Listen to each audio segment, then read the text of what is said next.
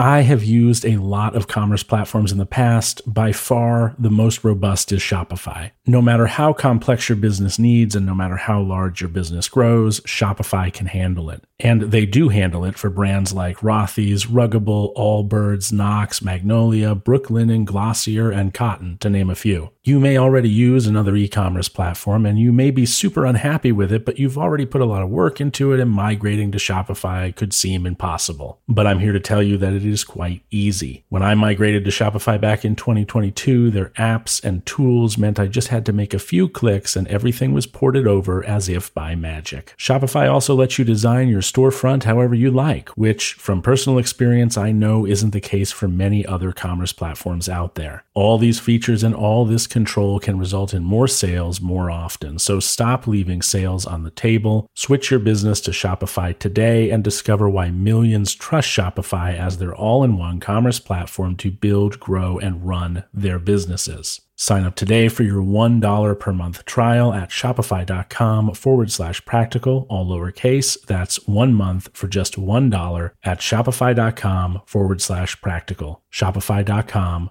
forward slash practical. Hey there, Prokopton. Welcome back to Practical Stoicism. I'm your host, Tanner Campbell, and today it's Friday. And so we're going to have a bit of a long form episode. Sometimes these are listener mailbag items. Somebody asks a question and I answer it in, you know, a long winded fashion. Other times it's me deep diving into one particular topic that maybe I've got a wild hair across my rear uh, about that particular week. But this week it's a conversation with my friend William Stephens. If you don't know who William Stephens is, you should, and you will at the end of this episode. But in particular, at least relevant to a lot of what we've talked about in this episode, as you'll hear, he's the co author of a new book on Epictetus and his Enchiridion.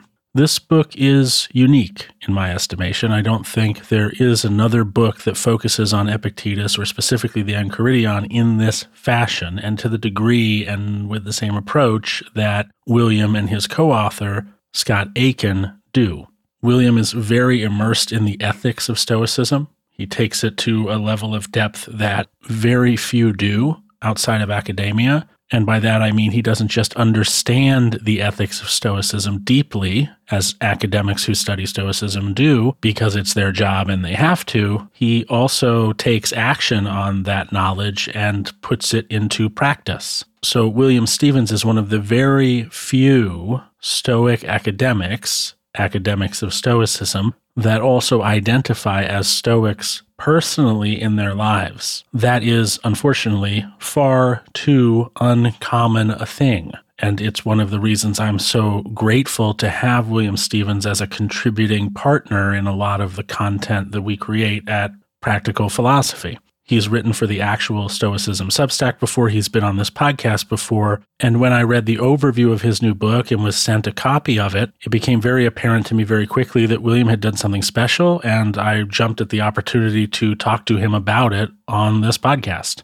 There are a couple of things to note going into this episode. The first, I feel like I need to say, I was not paid to give this interview. And just as a blanket statement, I'm never paid to interview people, whether they've written books recently or not. Second, the link in the show notes to purchase William's book is not an affiliate link. It's not a trackable link of any kind. It's just a link so that you can go and purchase the book, and I think you should. And I am not paid for making that endorsement. I want to be very clear about that. The second is that this conversation is not like conversations that William has had before. I try to make the conversations on this podcast unique. I don't just want to ask guests the same thing they've been asked on a hundred different podcasts. So we're going to talk about things you might not be expecting us to talk about, like Stephens' family background and other things that aren't really on the radar of a strictly Stoic or Stoicism related discussion. And then lastly, we went on for so long that I had to cut the last, it's almost 30 minutes, maybe it's even 40 minutes of additional content. That content can't really stand alone as a part two or even a solo episode. What I'm going to do with that extra content is stick it up on the Patreon so that if you are a patron, a supporter of this podcast, you'll be able to go check out those extra 30 or 40 minutes. The last thing you need to know about this episode is that I hope you will listen all the way till the end because William and I talk a little bit about a workshop that will be taking place next Sunday, as in not two days from today, but the following Sunday, the 12th of November, that is focused entirely on the dichotomy of control and the Enchiridion. And William will be there for that, and I hope I hope I can get Scott. Although that's a thought I'm having as I'm recording this. I haven't actually spoken to Scott, and I have no idea if he'll be available to do that or have any inclination to participate if he does have availability. But I'm going to try. In either event, myself and William will be at this workshop. It will be 90 minutes long with at least 30 minutes of freewheeling open audience Q&A. And importantly, it will be free but you do have to register for it so we can send you the link so that you can get to it when it goes live. So stick through the episode or, you know, just check the show notes now. I guess you don't have to listen to the whole episode for a link to that workshop and to register for it. And with that, I suppose I have done enough of an intro, so we will jump right into ads. Before I do though, special thank you to Eduardo, Terry, and Connor for being the latest to become patrons of this podcast. If you would like to support this podcast and get some cool stuff, you can do so by going to stoicismpod.com forward slash members or actualstoicism.com forward slash support. Or you can check the link in the show notes. It's always there. Supporters are really critical to this podcast and my ongoing ability to dedicate so much time to it. And as you heard in the last episode, even though I'm still running ads for previously arranged agreements with my existing or now past podcast network, I am now on my own. So Patreon support is the only support I have. So you want to see this show continue, you want to help me make a living, becoming a patron would be really helpful if you can afford to. And if you can't, that's the way it is. So here are some of those aforementioned ads. And on the other side, you'll hear my conversation with William Stephens. When you need mealtime inspiration, it's worth shopping Kroger, where you'll find over 30,000 mouthwatering choices that excite your inner foodie. And no matter what tasty choice you make, you'll enjoy our everyday low prices, plus extra ways to save, like digital coupons worth over $600 each week. You can also save up to $1 off per gallon at the pump with fuel points. More savings and more inspiring flavors make shopping Kroger worth it every time. Kroger, fresh for everyone. Fuel restrictions apply.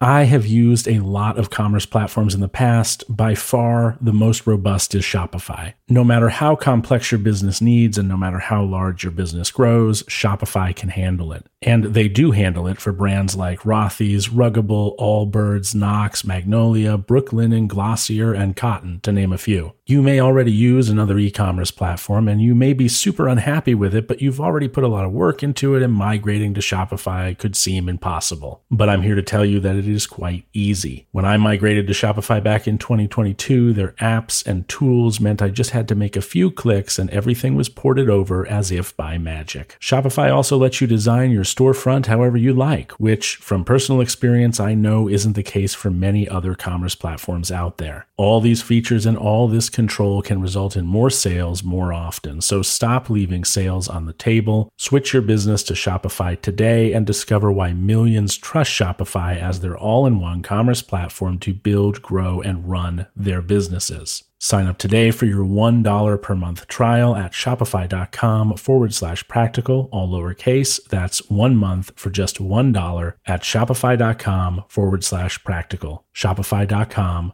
forward slash practical.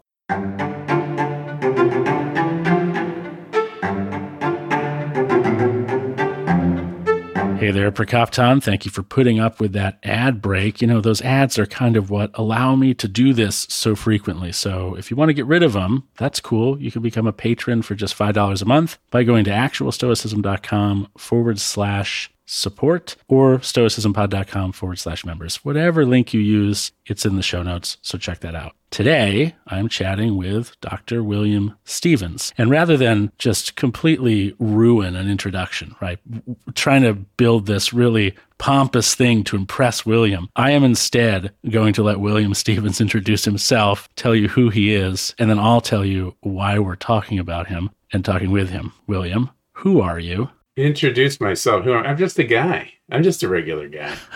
just some guy. I'm just a regular 61 year old retired philosophy professor who taught for 30 years at a Jesuit Catholic university, some have heard of, most because of the men's basketball team, Creighton University in Omaha, Nebraska. Um, but I did have a life prior to that. Uh, is that the sort of thing you want to learn about? Yeah, I kind of want to know where did William Stephens come from and how in the world did he decide to wind up at a Jesuit college in Nebraska uh, to teach philosophy and Stoicism? So I am the second son of university professors. So I was really kind of literally born into academia, for better or worse. I grew up in West Lafayette, Indiana, which fans of the Big Ten will know is the home of Purdue University, the old gold and black. And my father was a psychology professor at Purdue in the psych department there. And my mother specialized in typical and atypical language acquisition in children. And she got her PhD at Purdue and then taught at Purdue in the communicative, uh, uh sorry, audiology and speech sciences department. And my mother's background, they met when they were at DePauw University, when they were students there and my dad wrote for the college newspaper and publications there. And my mom was a thespian. She loved to act. And so the kind of theatrical skills that she had in great abundance were excellent for her career as a teacher before she became an actual professor. And my dad was always, uh, my mom told me that my dad was just a gifted theoretical psychologist. And I believe my dad was kind of a deeply wise man. So uh, my brother has a PhD, but I got mine before him, my older brother. I love that you're sure to point that out. no rivalry there. No rivalry at all. He probably went to some lesser school in eastern Nebraska. Well, no, no. Remember, I I got my PhD. Yeah, remember. Well, I'm telling you. Yeah. So no, I grew up in Indiana. So I went to the College of Wooster for two years, and then uh, I transferred because I also was familiar with the philosophy department at Earlham College in Richmond, Indiana, which is a small Quaker school, and I knew some of the philosophers there. It was a small department, but had very good philosophy professors teaching there. And then they hired this new guy um, who was well touted. So then I transferred for my junior and senior year to Earlham College, and that's where I got my degree. I studied uh, ancient Greek and Latin and classics at Wooster and Earlham, and majored in philosophy. And so then, uh, and, and but I had an interest in ancient Greek wisdom since high school because I had an excellent Latin professor, a Latin teacher in high school in West Lafayette. He would put quotations from Socrates and Plato and Aristotle and Herodotus uh, and Thucydides on the the bulletin board of his classroom, and we had um, an old set of 1972 World Book encyclopedias. And so I pulled out the first volume, the A's, and one of the earliest entries is Anaximander and Anaximenes. And so I started reading these little paragraphs about these pre, what I later learned were pre Socratic philosophers, the earliest Milesian philosophers. And I thought it was all really very cool. I thought ancient wisdom was really interesting because they were so far removed in time from us, but they had such interesting imaginative ideas about how to understand the world and human beings and the relationship between the two. So that was my first introduction to the ancient world, ancient Greece and Rome, classical civilizations. And so I didn't know much about philosophy, but I knew I wanted to study it when I went to college. And so I did. And the more I studied it, the more it got its grips on me. And so I majored in philosophy and, and minored in classics, and then decided, you know, I want to keep learning. So I applied to graduate schools and I got a nice offer for a teaching uh, researchship or fellowship at the University of Pennsylvania. It was recommended to me because there was a very great scholar there named Charles H. Kahn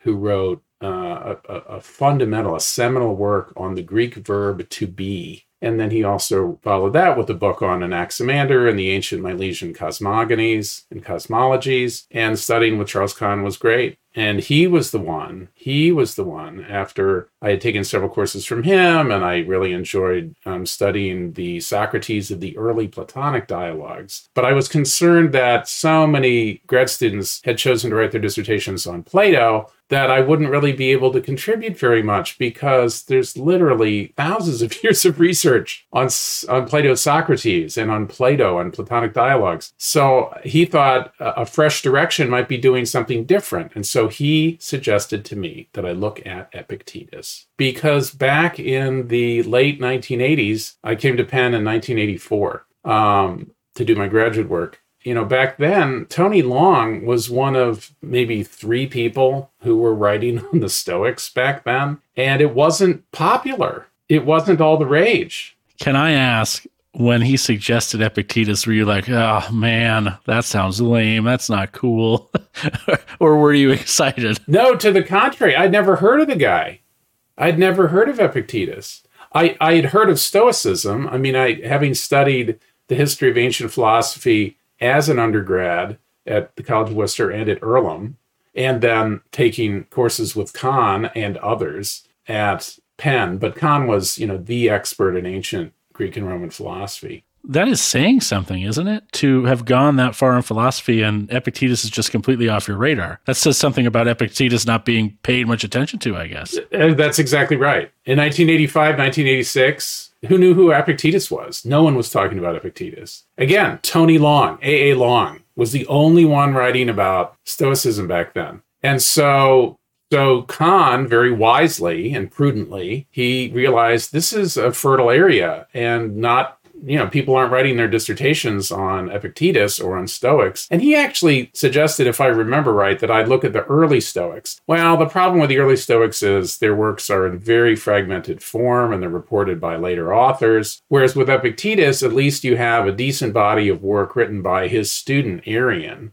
So it seems to be more or less directly Epictetus's actual lectures and thoughts as edited and presented by his student Arrian. So I picked it up and I loved it. And why did I love it? Well, because who is Epictetus's biggest hero in the discourses? It's Socrates. I got into it. I loved his very frank style. And the other reason that I was so drawn to Epictetus in particular was, like Musonius, he was a teacher. He was a teacher of Stoicism, a masterful teacher, a famous, renowned teacher. And as a graduate student, I was teaching undergraduates. And so I was developing my own teaching style and my own pedagogical voice and my own techniques. And I found ancient philosophy fascinating, and more specifically, Hellenistic philosophy was particularly interesting to me. And Stoicism is a Hellenistic philosophy, and Epictetus is a not Hellenistic Stoic, but a later Roman imperial Stoic. So that's how I got into it. The other aspect I should mention is uh, my background from the age of, I don't know, seven. My love of baseball growing up in Indiana. I loved to play baseball, and I loved to watch Jack Brickhouse do broadcasts the old, old broadcast of Jack Brickhouse. This is this dates me, of course, of the Chicago Cubs. We're all about to go on a journey we didn't expect to when we started this episode. That's right. so being being drawn to the Cubs, growing up in Northwest Indiana, and growing up as a Cubs fan, I knew more than my share of heartache. And so I think, you know, everyone faces different kinds of adversity. I did not face much adversity growing up. I was very, very fortunate. But I did have heartache watching my Cubs lose, especially late in the season. And so later I would explore the relationship between being a Cubs fan and Stoic principles, being a Stoic spectator. What I really love about that story in particular is that you said you were trying to find your pedagogical voice. Pedagogue. A pedagogue is someone who leads, literally, is someone who would, would lead children to school a pedagogue in ancient Greece would be an older slave, male, who would, by the hand, lead the young children of a household to, to school, to a teacher. So uphill, both ways in the snow, and we couldn't escape because this guy was taking us. That's right. Yeah. So pedagogical having to do with teaching technique. So you're saying you're trying to find your voice. And the thing that I like and find very funny is that Epictetus is known contemporarily as being kind of a mean, grumpy teacher, very direct, very curt. Some might some might say even rude, and you are so far removed from being any of those things. oh, oh, Tanner, my friend, Tanner, you say that, but you've never, you haven't been in one of my classrooms for five minutes. Ah, I see, I see. I, I yeah, I'm, I'm a, I'm a curmudgeon. I'm a friendly curmudgeon. I'm a friendly curmudgeon. I don't suffer fools gladly, I guess you could say. I try to be more forgiving and patient, but by disposition, I'm very impatient, very impatient. So I've had to really work on that vice and try to become more patient. Um, and in the classroom, it would always annoy me every single time when a student would come to class late. And I know that, you know, and even though I knew that undergraduates have a lot going on, they're under a lot of pressure. They've got they've got personal issues. You know, they're dating, they're trying to figure out who they are and who they're going to be and who they want to be and what to major in and they, they they've got to get their course credits and there's so much pressure to get high grades high grades high grades it's the system that they're in and you can't blame them for being so grade oriented and they would be frustrated with me because i'd say look your, your grades don't matter what matters is what you learn and it's not the same thing and five or ten years from now after you graduate you're you might look back and realize that you learned important stuff about stoicism and about life and being a good person and getting along with others that is valuable and you'll carry with you, you're not going to remember what you got on a 10 point true false quiz, what grade you got. So I would bend over backwards to help my students. That's true. But I did get frustrated at times, and uh, I tried not to show that in the classroom. So, anyway, I got mixed reviews. I always got mixed reviews. Some students loved me. The ones who did well in my class, they gave me very high reviews. But the ones who struggled, I didn't do as good a job helping. I tried the five star or one star philosophy professor exactly. from Creighton. exactly. Yeah. You get you get 10 five stars and you get two one stars, and that pulls down your average. But you know, again, what's a stoic attitude about that? You know, you do the best you can. People are entitled their opinions, even if they're wrong. okay, so we've got now a picture of William Stephens, classroom William, and in public, William, different uh, curmudgeonness levels, let's say, know a little bit about your upbringing and your childhood. Why are we talking to you on this podcast? Why did I invite you onto this podcast today to talk with the audience? You've written a book. Is that the reason? Yes. So I've co authored a new translation and guide to Stoic ethics based on focusing principally on Epictetus's handbook. Epictetus is enchiridion in Greek. Enchiridion meaning manual, something that you hold in your hand, like chiropractor. That's where you get the C H E I R care. And idion, the, the e- eon ending, ion ending means little. So an enchiridion is literally in the hand little thing.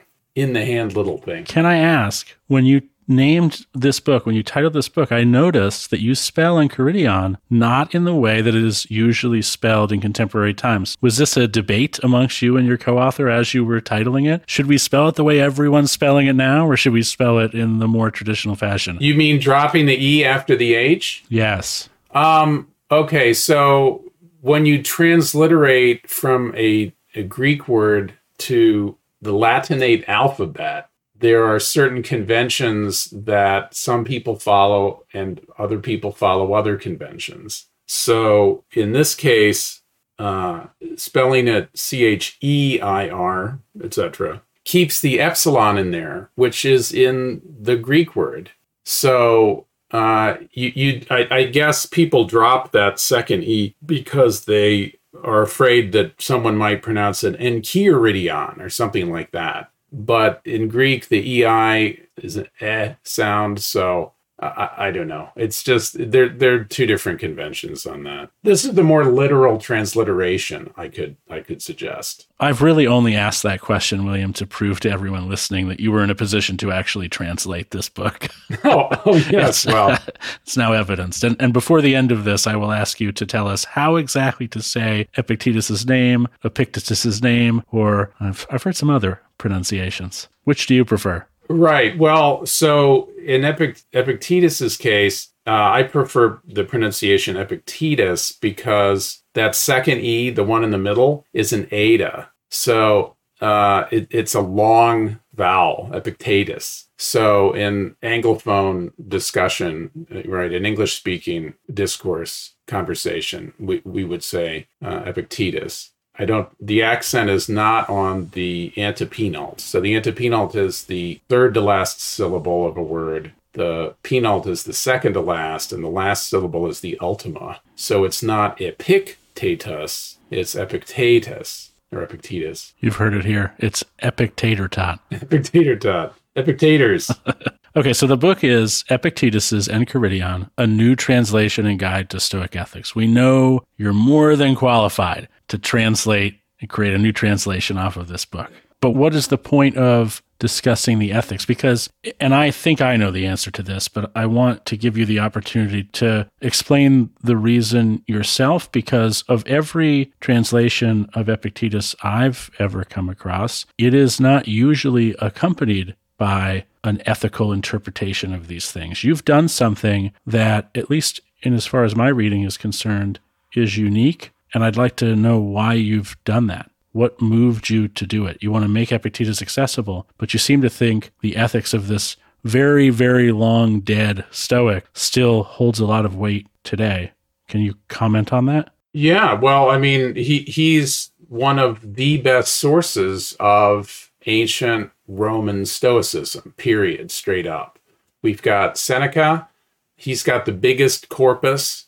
Seneca is a very complex thinker. He's a very sophisticated thinker. But some people, although they they know that Seneca is a beautiful writer and a very smart theoretical, you know, a very smart thinker when it comes to Stoic ethics and Stoic theory and doctrine, with Seneca, you don't have quite the same sincerity, at least some people think, because he was fabulously wealthy. He was in a position of tremendous influence and power as the tutor of Nero. So he exerted, and he he was came from a wealthy family, and he became even more wealthy because he lent out his money and got huge interest rates back. And so um, Seneca is a very affluent kind of Stoic, which is a bit oxymoronic, right? It's a bit of a paradox. And he talks about his wealth and so forth, and he owned a lot of slaves. But it's one thing to own slaves, and it's another thing to be a slave. And Epictetus was a slave. His mother was a slave. He was born into slavery. We know that about him. We don't know much beyond that of his early life, but he traveled to Rome at some point when he was a teenager, I guess, or, or you know, a youth. And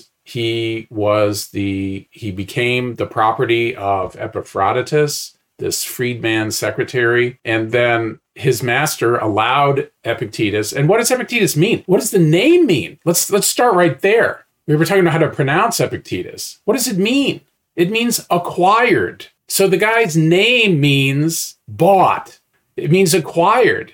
How many people read Epictetus and don't know what the name means? Yeah, and, and, and imagine being not just a slave, but a slave whose name is acquired. Acquired. That's quite something, right? Because if you're born the the the the son of a slave woman, the name you get is the name your master gives you. And so maybe you know his mother gave him a name. We don't know what it was, but then it, but he changed hands. He was bought and sold. And one guy who bought him just said, "Oh, you know, they didn't. A- they didn't ask him what his name was. They said, "We're going to call you Epictetus. We're going to call you Acquired." So uh, maybe we should call him Acquired for the rest of this interview, right? Just to drive that point home. but uh, but my point is simply that his reality, his life, is very different, as far removed as you could imagine from someone of the wealth and and and social standing and education of a Seneca of a Seneca the Younger, and even farther removed from my man, Marcus Aurelius, the Stoic emperor, right? Who also very well connected family, high social status, never hurting for money, and so forth. So Epictetus is at the bottom rung. He started at the bottom rung of the social ladder, whereas Seneca and Marcus Aurelius started near the top, and Marcus made it to the top, becoming the most powerful, most powerful Stoic who ever ruled anything. Does that answer your question?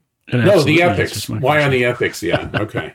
So, so can we talk a little about the the six core themes of Stoicism as Scott and I see it in the book? Uh, yeah, I think that we can absolutely do that. This is a Stoicism podcast. Let's do it. Let's do it. So. Scott and I identify what we see as six core themes of Stoicism. And these are core themes both in Epictetus's handbook and in Epictetus's philosophy more broadly, including the discourses.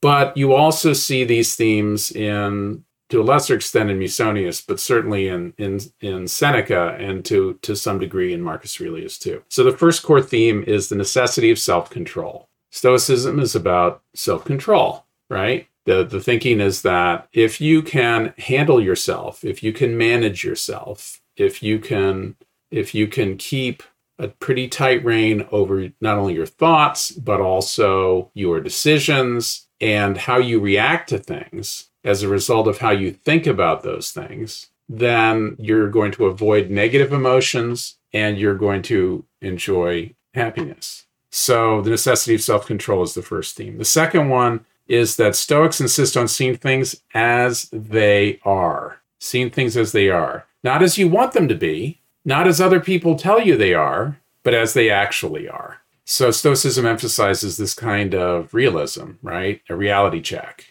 How are things really? The third core theme is living according to nature. And this is the definition of the goal, the telos, for all the Stoics from the earliest Stoics on. The goal in life is to live in agreement with nature, live in accord with nature. And nature is a very uh, rich concept, and so we can unpack that. But you want to avoid at all costs living and acting contrary to nature, and you have to train yourself. You have to learn how to live in agreement with nature or live in accord with nature. The fourth core theme is that virtue requires doing your duties, and your duties are defined by your roles the roles that you occupy in life. So, in order to know what you should do, you have to understand what your roles are. Are you a daughter? Are you a sister? Are you a mother? Are you a worker or an employer? Are you an employee or an employer? Are you a fellow traveler? Are you riding on a bus? Are you riding on a plane? You've got relationships to the other people on the bus or on the plane, right? Um, are you on a team? Are you recreating? If you're a teammate, then you have a certain role and you have duties that flow from that role. Are you a teacher? Are you a student? Students have certain duties because of their role as student. Teachers have certain duties because of their role as teacher and so forth and so forth. So there are lots of different examples of roles. We occupy multiple roles over the course of a lifetime. Some we take up for a while and put down. Um, others we have our whole lives, right? You and I will always be sons. In a few months, you're going to become a father. Congratulations. That's going to be awesome, right? And what's going to happen is your life is going to change as you've been thinking about. You're going to have new duties as a father that you didn't have before, but you're going to be a great father, Tanner. So don't worry about that. Oh, I like that. Thank you. Thank you very much. The fifth core theme is that having virtue, being virtuous, requires knowing. To be virtuous, to be virtuous requires knowing stuff. What do you have to know? Well, first of all, you have to know yourself. You have to know what your own strengths and weaknesses are, what your own limitations are, what your talents are, and how you can help serve others, right? How you can be useful. That's your role as a social being is to be useful to others in society. So you have to know your specific strengths and weaknesses, your limitations and talents. But you also have to know your nature as a human being, right? That you are a social, linguistic, political animal, that you're an animal that plays and works, right? That has to eat and sleep and rest, and you have to know how to take care of yourself so that you can be productive and accomplish your goals. So you have to know about human nature and you have to know about human health, emotional health, psychological health, in addition to physical health. You also have to know your relationships with others. You have to know who you're related to and how to interact with them, right? And you also have to know how the world works. You have to know, broadly speaking, how the world works, right? The ancients, some of them, the non philosophers, thought that eclipses and earthquakes and lightning and storms were the gods getting angry and punishing them. And the Epicureans and the Stoics, they knew better because they they were doing enough science to recognize that these are natural phenomena. These are things that occur. There's no intentionality behind the weather or earthquakes or tidal waves or hurricanes. And then the sixth core theme is that Stoicism is an aspirationalist ethics. Stoicism is a kind of aspirationalism, and you might want to ask, we can go into that in a little more detail. It is actually that in particular, I think, after our first break, that I am going to want to go into detail greatly. But I also want to talk about, on the other side of the break that we're about to take, some of the problems in Stoicism, uh, the skeptical problem, the and especially the the weaponization problem. I'm really interested in too, because I think you have good good answers to these uh,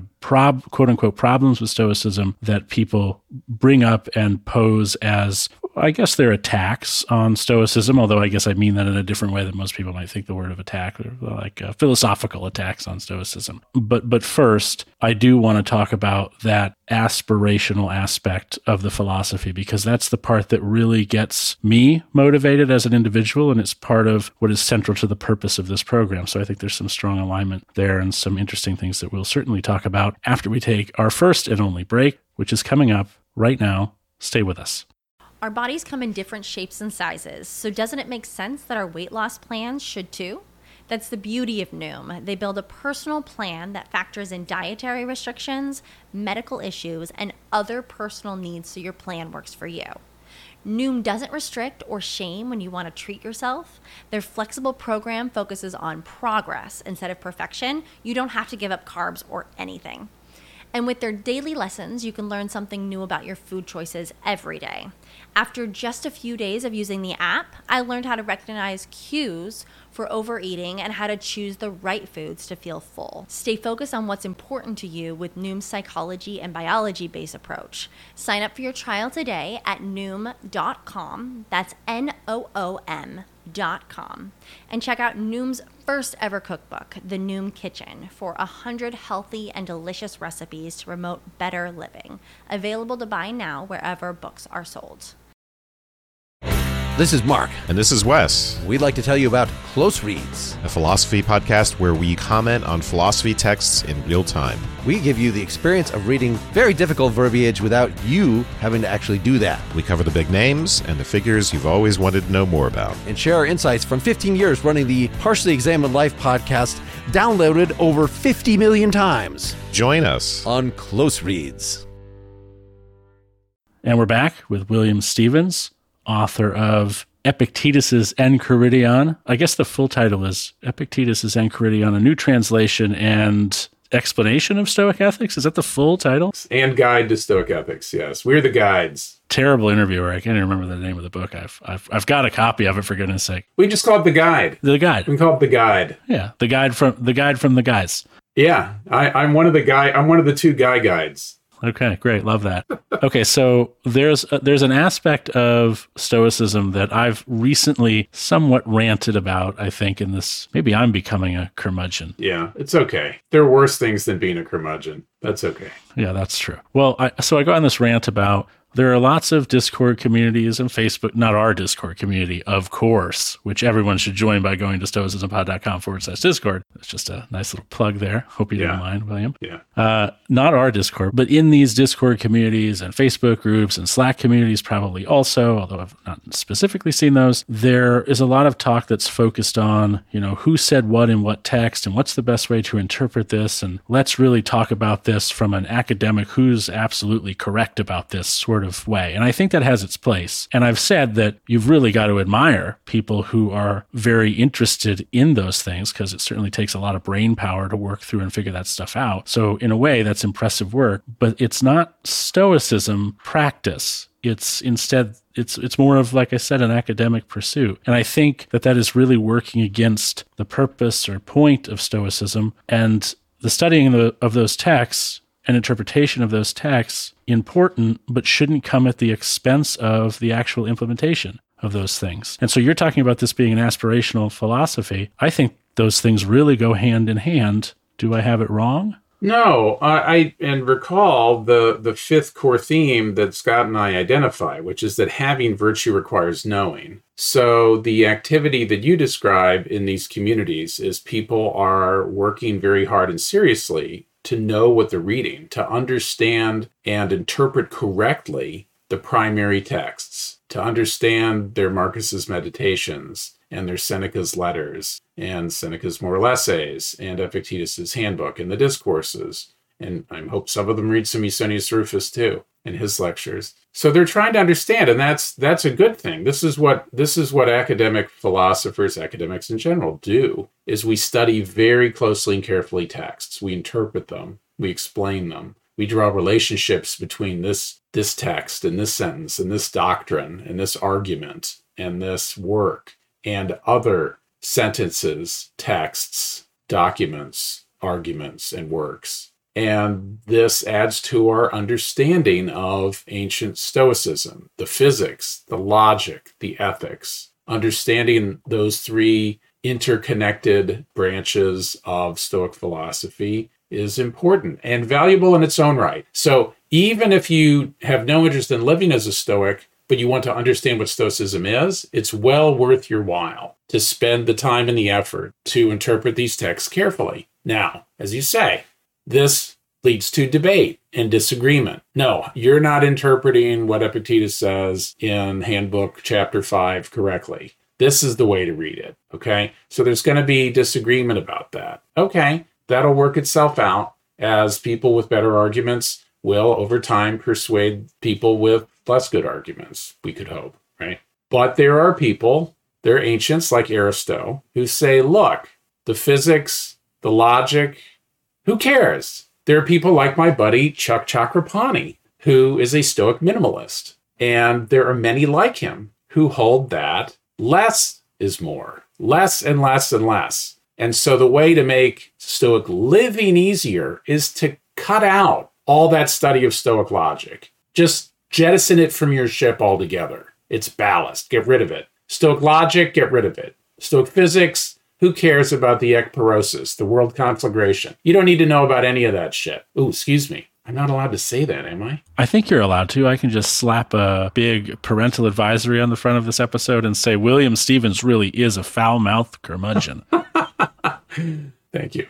So, according to Stoic minimalists, you don't need the physics and the logic at all. And you need only a stripped down version of ancient Stoic ethics in order to live as a contemporary Stoic practitioner, living Stoic ethics in your actions. So, there's some disagreement here about how much stripping down you can do before you don't really have full blown Stoicism anymore you have some partial, incomplete, oversimplified version of what Marcus Aurelius and Epictetus and Seneca and Chrysippus and Cleanthes and Zeno were doing, what they were writing about and what they were living. And this is what we refer to as Stoicism light, right? This is where this phrasing came from. Yeah. So Scott and I call this Stoic minimalism in our guide there, there is knowing we argue that you, you do have to know some stuff. In order to manage your emotions in order to make progress towards virtue you do have to know stuff about the world and other people and so forth. And that includes knowing stuff about nature that is physis that is the physics and knowing how to handle arguments make arguments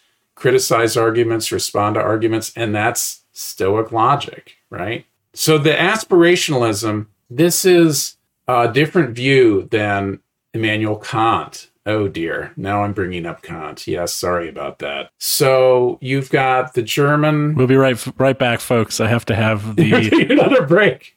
We're going to take a, a long break now. The, the bouncers have to come and remove William from the studio. That's right. So people who study the history of philosophy know about Kant, the history of ethics know about Kant. Eh, but let's keep it simple. What's Kant? What has Kant got to do with Stoicism and Stoic ethics? In Kantian ethics, an article of faith, a fundamental tenet of Kantian ethics, is that ought implies can. If you ought to do something, that implies that, of course, you can do it. It's possible for you to do it. You're in a position to do it. This is Kantian deontology. This is deontology is the fancy word meaning the study of deon, which means something that must be done. It's dutyology, the study of duty.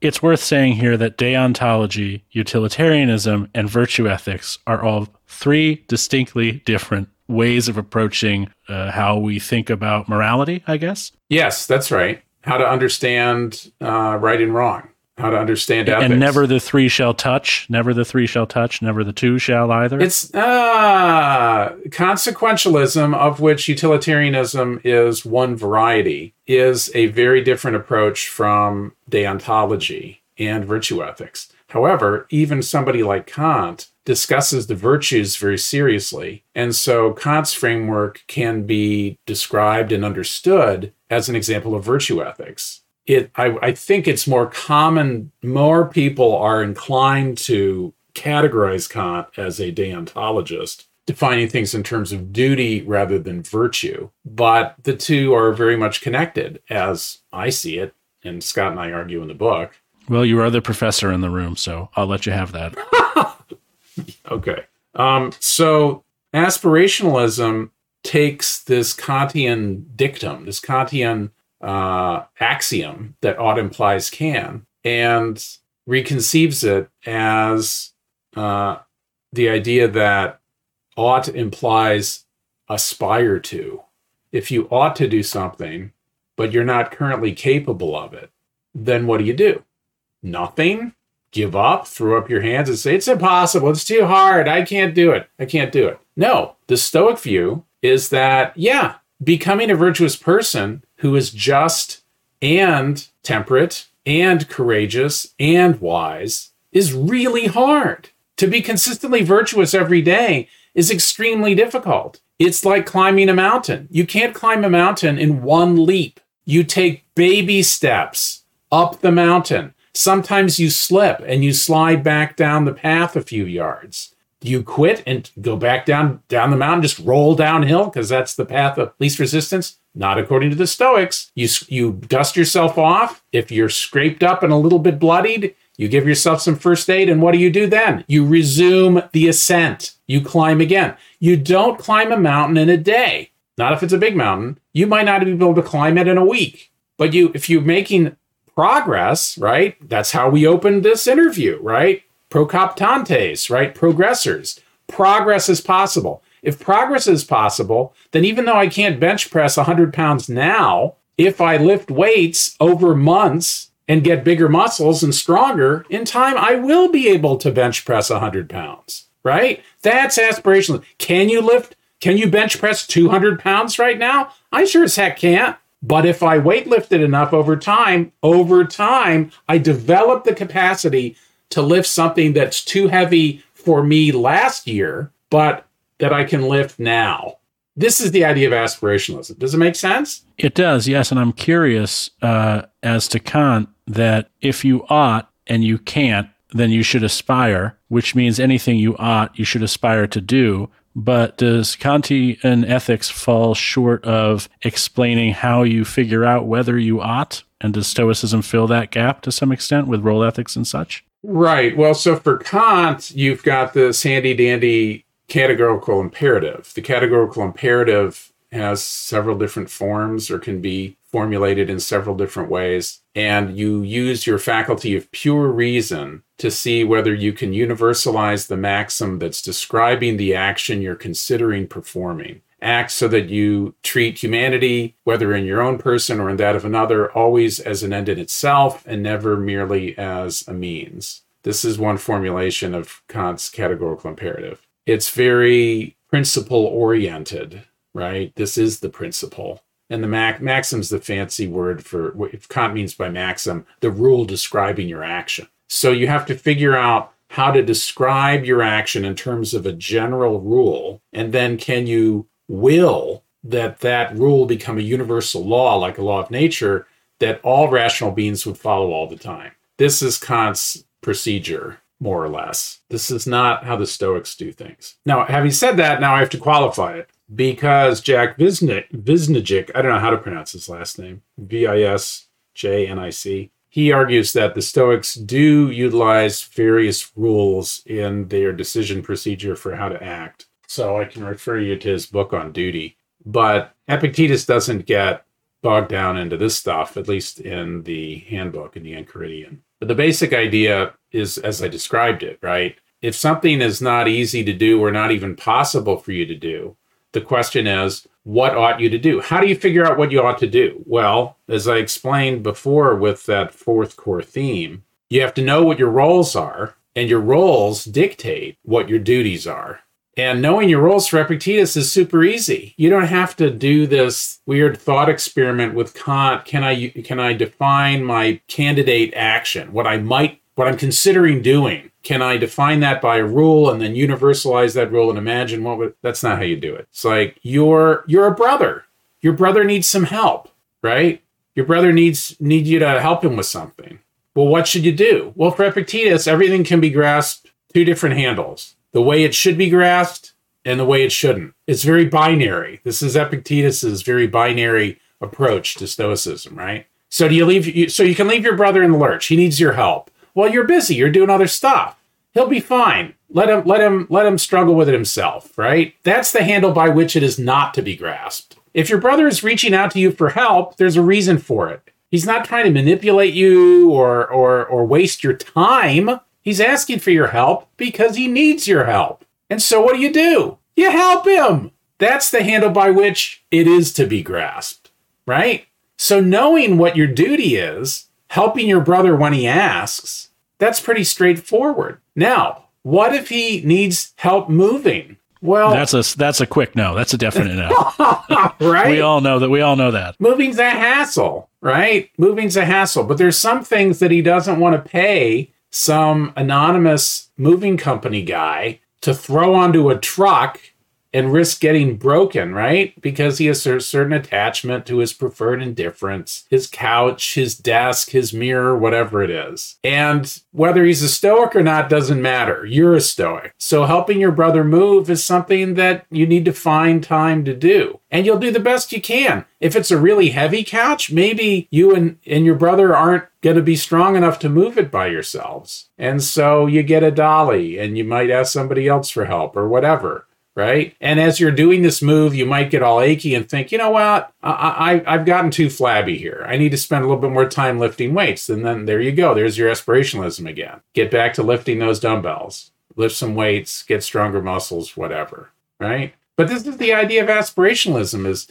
you know, you, you, you can't be wise now just by deciding to be wise. No one decides to be just. You commit yourself over years of becoming less unjust. At each turn, when you have an opportunity to stand up in the face of things that people are ordinarily afraid of, you choose to become less fearful. That's how you become courageous, right? Over time, face things that seem scary to you, analyze why you find them scary, and use your faculty of reason to convince yourself that they're really not that scary at all. And then over time, as you practice this and remind yourself of this, you'll become more courageous over time.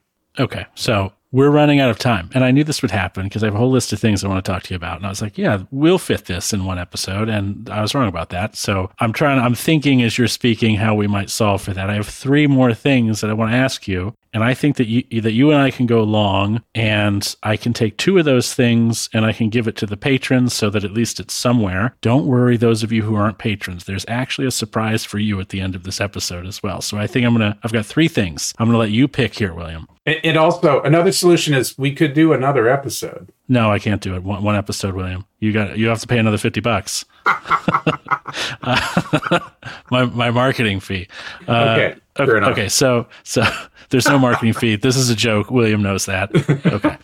Um, so the the first thing I want to talk to you about is is these the problems. Yeah, these problems, which is one is a skepticism problem that goes something like uh, the Stoics require us to know things, but we can't really know anything. And then the second problem, there are more than these two problems, but these two are the ones that I'm interested in. The second problem is that Stoicism really encourages this kind of cold, calculative, detached, psychopathic almost approach to dealing with people and living your life. And that is is not necessarily the philosophy itself, but those aspects exist. And so Stoicism is too problematic to be pushing or promoting because it runs too high a risk of those things taking a higher standing or something in someone's execution. And then the, and the third thing is your book is about the Enchiridion, and the Enchiridion and the discourse is in really Epictetus's entire life. Uh, once he becomes a philosopher, and maybe even before that, is leading up to essentially a thesis, a thesis that is a, that is, unless I'm mistaken, his entirely. This dichotomy of control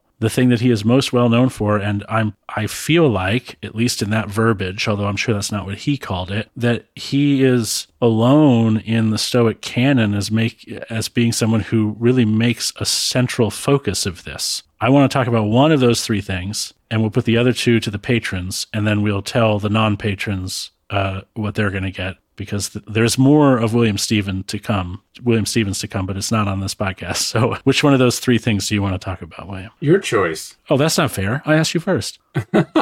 What do I look like? A podcast producer over here? Well, yeah, skepticism problem, weaponization problem. We're, we're talking about or, or or the well, I suppose didn't you advertise this as the dichotomy of control I have episode? no idea. Maybe I haven't tit- I haven't titled it yet. Oh, okay. Well, let's yeah, let's So talk we about- better go with that. Let's go with that one, yeah. There's a lot to say about the skepticism problem and our response to it and the weaponization problem and our response to that. And and I do want to talk about both of those things. But but we can do that another episode, right? Or or on the 12th, on the 12th. Who know? Don't say anything yet. They don't know yet, William. Oh, oh, oh, sorry. Oh man, edit that out. Edit that out, sorry. Yeah, we're going to talk about the dichotomy of control. What has been what has become what what has come to be known by many contemporary students of stoicism as the dichotomy of control is what Scott and I call in our guide the fundamental divide. And there's a reason why we think that captures what's going on with this bifurcation a little bit better than the dichotomy of control. Because it's true that Stoicism emphasizes the necessity of self control.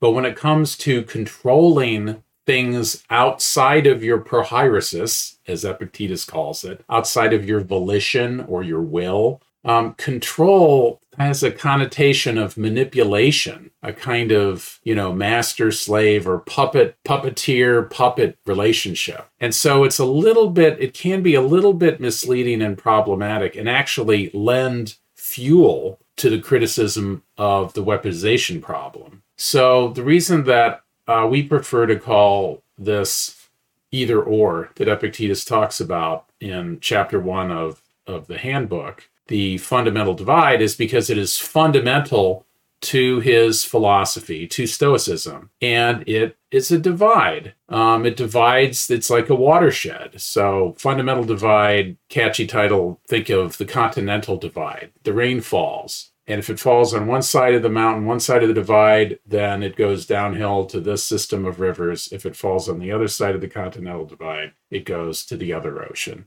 The fundamental divide for Epictetus, right? What's up to me and what's not up to me. What's up to me are my thoughts, my desires, my beliefs, my intentions, my values, my choices. What's not up to me is everything else. Everything else is not completely by its very nature up to me. The behavior of others, the relationships that I'm born into, not the ones that I choose, but the ones that I'm born into, the weather, the stock market, all of that stuff. What happens, uh, dust falling on furniture, not up to me. Choosing to dust as often as I do, that is up to me. So we, we, we grasp this division. This is, as you point out, Tanner, this is something emphasized by Epictetus in chapter one of the handbook. And so Arrian's choice to edit Epictetus's thought in this way has made the fundamental divide emblematic of Epictetus's philosophy. But notice that this is not how he begins book 1, chapter 1, section 1 of the discourses. He doesn't begin with the fundamental divide there. And so I, I think it is pretty clear that this conceptual division, the fundamental divide between what's up to up to you and what's not up to you, it is at work in Seneca. It is at work in the early Stoics. It's just that it's not featured or presented as step 1, as it were, in learning Stoicism in the way that it is in the Enchiridion in the handbook. That's interesting. So, this is probably going to get me in hot water for even making this comparison, but in some ways, it would be like saying, well, being an American, a United States citizen, is not about freedom of speech. But you would say, if you were to read our Constitution, because of the way it was framed, you would say, oh, well, that must have been, that must be very central to being an American, right? Maybe that's a sloppy comparison, but something similar is going on here, right? Where Arrian is saying, Yes. Yes. the, the way Arrian's putting it together makes it seem like this is a, a thesis or a primary focus of Epictetus, when in reality, it's just the the thing that maybe spoke the most to Arrian, and so he put it first. Yeah, yeah, and and what we argue, what Scott and I argue in in our guide, is that Arrian edited Epictetus's lectures and in the discourses and presented them in these Is it 52 or 53 chapters? I believe it is 52, and I should know this because I just created an audiobook of the of the, of this. Yeah, he, he he arranged them very deliberately such that a a beginner in Stoicism should start with chapter one and then move to chapter two and three and four and five and move through.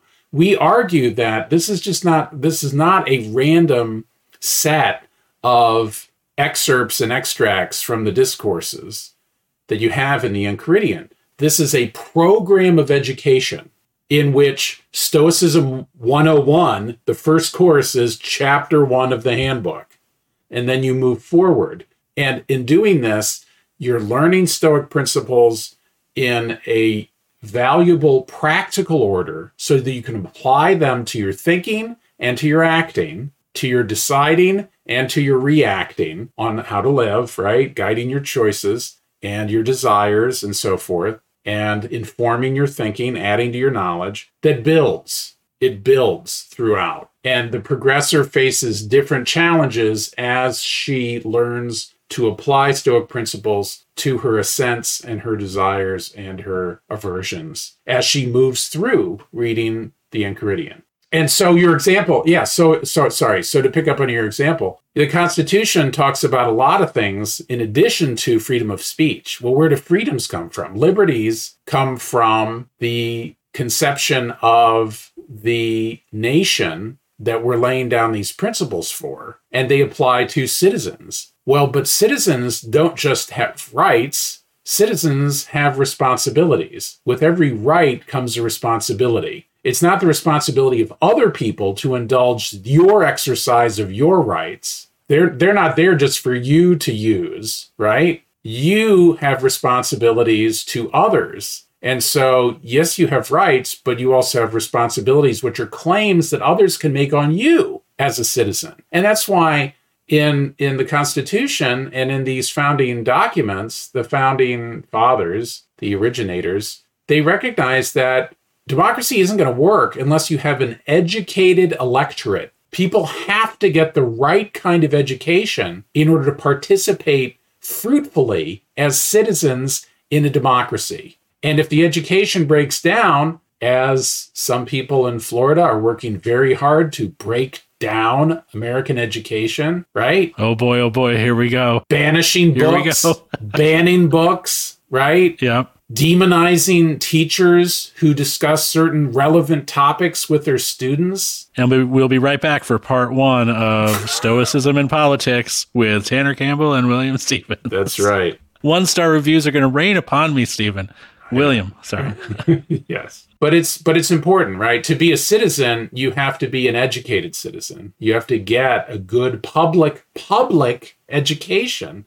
And public education is under assault, blah blah blah. So, but th- this this this is all just to say, yes, Tanner, the analogy that you drew is apt. Ooh, I like that. I like when the things that I do are apt. Well, let's hope that this next thing that I do is apt. We are going to continue talking, but we're going to do so offline and we're going to make the discussion of those problems we talked about before of the skepticism and the weaponization. We're going to make that available to patrons only um, as a way of thanking them for supporting the show. I think we've we've talked about I think a fair fair amount for those who do not patronize the show in the good sense of the word patronize. And also, we do have something free for everyone uh, that you and I have been working on for the last couple of days, and that is a workshop on the dichotomy of control and more broadly on the Enchiridion and some of the other things that are discussed within that work. We're going to do that this upcoming Sunday, not this, not sorry, not this Sunday, uh, November the 12th, which is next Sunday. This is going to be live. It's going to be an hour and a half, and it's going to feature myself and William talking about this, and mostly me getting into the weeds with William about the Enchiridion, uh, not necessarily directly about his book, but we'll talk about that as well. And importantly, and I think everybody's will have the most interest in this, it's going to have at least 30 minutes of open Q&A from the live audience. Now, this is entirely free for you to uh, register to attend, but you have to register only so we can uh, manage sending everyone the link so that you can actually come and, and view it. And, and if you want, you can share that link with other people. You don't necessarily have to make your friends register, but we would appreciate it if you did because it helps us to know how many people, you know, are interested in this kind of thing. And maybe we'll do more of those things with future guests. Can they leave a tip if they want to? Can they- Can they leave a tip if they want to? William Stephens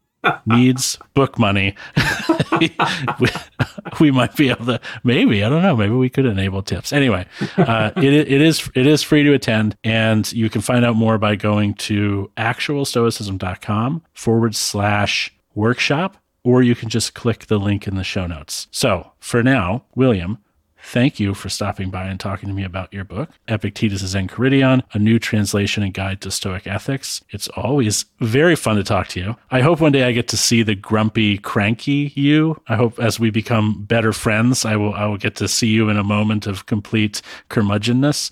Um, but it's a pleasure having you on the show. You've been on the show before, and we really love you, man. We love having you around. So thank you, Tanner. You're too kind. You're too generous. It's always a joy for me. Thank you very much, sir.